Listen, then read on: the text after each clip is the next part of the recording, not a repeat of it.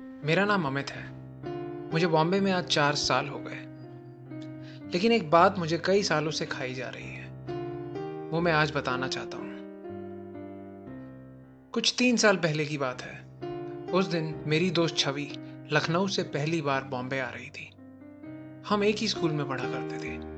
एक तरह से फैमिली फ्रेंड्स थे। मेरे और उसके पापा दोनों एक ही ऑफ़िस में काम किया करते थे। लेकिन हमारी कभी कुछ खास दोस्ती हुई ही नहीं। हम कभी एक दूसरे को शायद पसंद ही नहीं आए। पर अब वो बॉम्बे में पहली बार आ रही थी। तो पापा का स्ट्रिक्ट ऑर्डर था कि उसका ध्यान रखना है। उसको अपने फ्रेंड सर्कल से इंट्रोड्यूस कराना है घर वर दिलाने में हेल्प करनी है, बस यही सब। इतना तो मैं कर ही सकता था, और मैंने किया भी। छवि हमेशा से लोगों से बहुत ही जल्दी घुल मिल जाती थी। और अब अब उसका पहला वीकेंड आ गया था। तो मैंने भी उसे अपने फ्रेंड्स के घर एक पार्टी में इनवाइट कर लिया। पार्टी मुकुल के घर थी। मुकुल मेरा दोस्त, बहुत अच्छा दोस्त। जब मैं बॉम्बे आया था तो पहले पंद्रह दिन मैं उसी के घर पे रुका था, क्योंकि मुझे पंद्रह दिन लग गए थे बॉम्बे में घर ढूँढने में। एक अच्छा घर। मुकुल ने कभी मुझसे कुछ मांगा नहीं बदले में। बस अपने घर में रहने दिया, अपने भाई की तरह। मैंने दो तीन बार ही उसको बोला कि आधा रेंट ले ले मुझसे, पर उसने मना कर दिया। साफ़ मना कर दिया। वो पंद्रह दिन मैं कभी नहीं भूल सकता। एक एहसान सा लगता है जो उसने मुझ पर किया था। छवि पार्टी में जाने के लिए बिल्कुल रेडी थी। और मैंने उसे ठीक दस बजे उसके पीजी से पिकअप कर लिया। हम शायद थोड़ा जल्दी पहुँच गए थे उस दिन पार्टी में। लेकिन इस बात का उसने पूरा का पूरा फ़ायदा उठाया।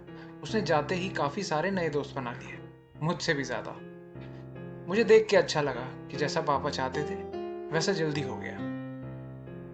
फिर मैंने उसे मुकुल से मिलाया और पूरी स्टोरी बताई कि कैसे मुकुल ने मुझे अपने घर में पंद्रह दिन रहने दिया था। और कुछ ही टाइम में वो दोनों काफ़ी अच्छे दोस्त बन गए। इतने अच्छे दोस्त कि छवि ने खुद मुकुल के लिए ड्रिंक बनाई और मेरे लिए नहीं। मैं अपने आप में अकेला फील करने ही लगा था कि इतनी देर में नीता आ गई। नीता मेरी दोस्त। नीता और मैं एक दूसरे को काफ़ी पसंद किया करते थे।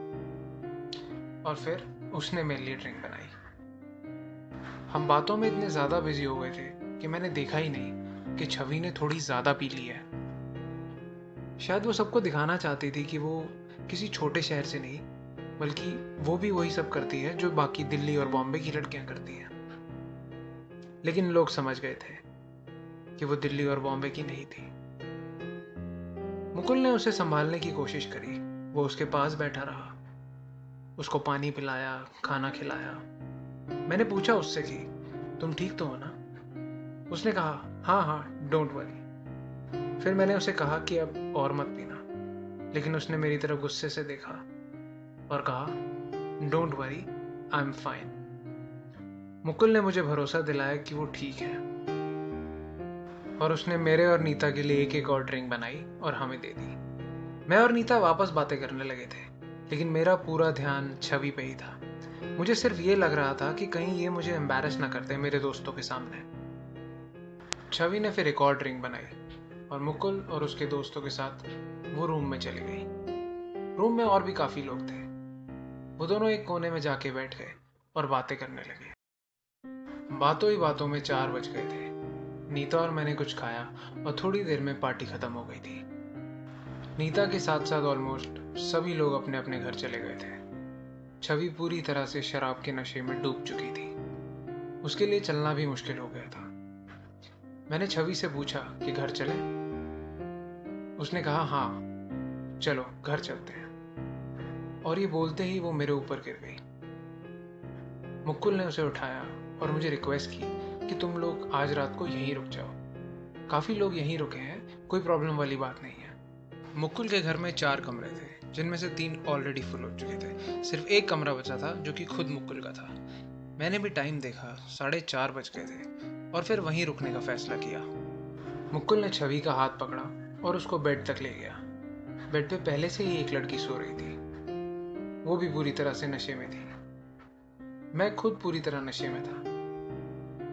मुकुल ने छवि को बेड पे लेटाया और खुद भी लेट गया। बेड काफ़ी बड़ा था। वो छवि और उस लड़की के बीच में सो गया। लेकिन मुकुल ने ज़्यादा नहीं पी थी उस रात।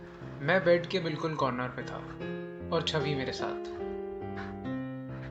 पता ही नहीं चला कि कब मेरी भी आँख लग गई और मैं सो गया। सोते सोते अचानक मुझे किसी की टांग लगी।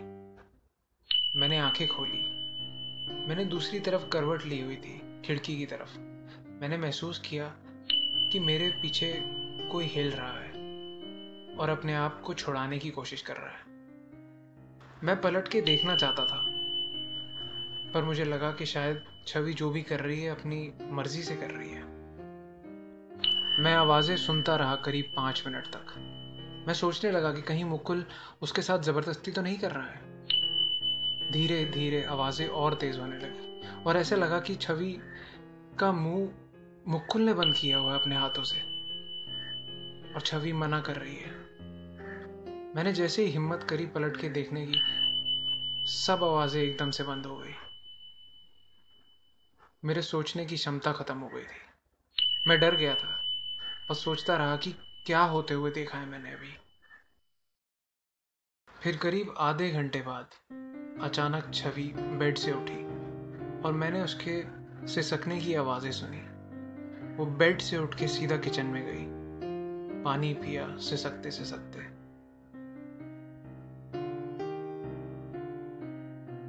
मैं उठा और मैंने बाहर जाके देखा। छवि एक कॉर्नर पे रो रही थी। और जैसे ही उसने मुझे देखा, वो उठी और घर से बाहर चली गई। और आज तीन साल हो गए हैं। उसने मुझसे दोबारा कभी बात नहीं की। और मेरी भी हिम्मत नहीं हुई। उससे ये पूछने की कि उस रात क्या हुआ था। मैं आज भी यही सोचता हूँ कि मैं अगर चाहता तो मुक्कुल को रोक सकता था। लेकिन मैंने ऐसा किया नहीं। ये गिल्ट मेरे साथ रहेगा, ज़िंदगी भर।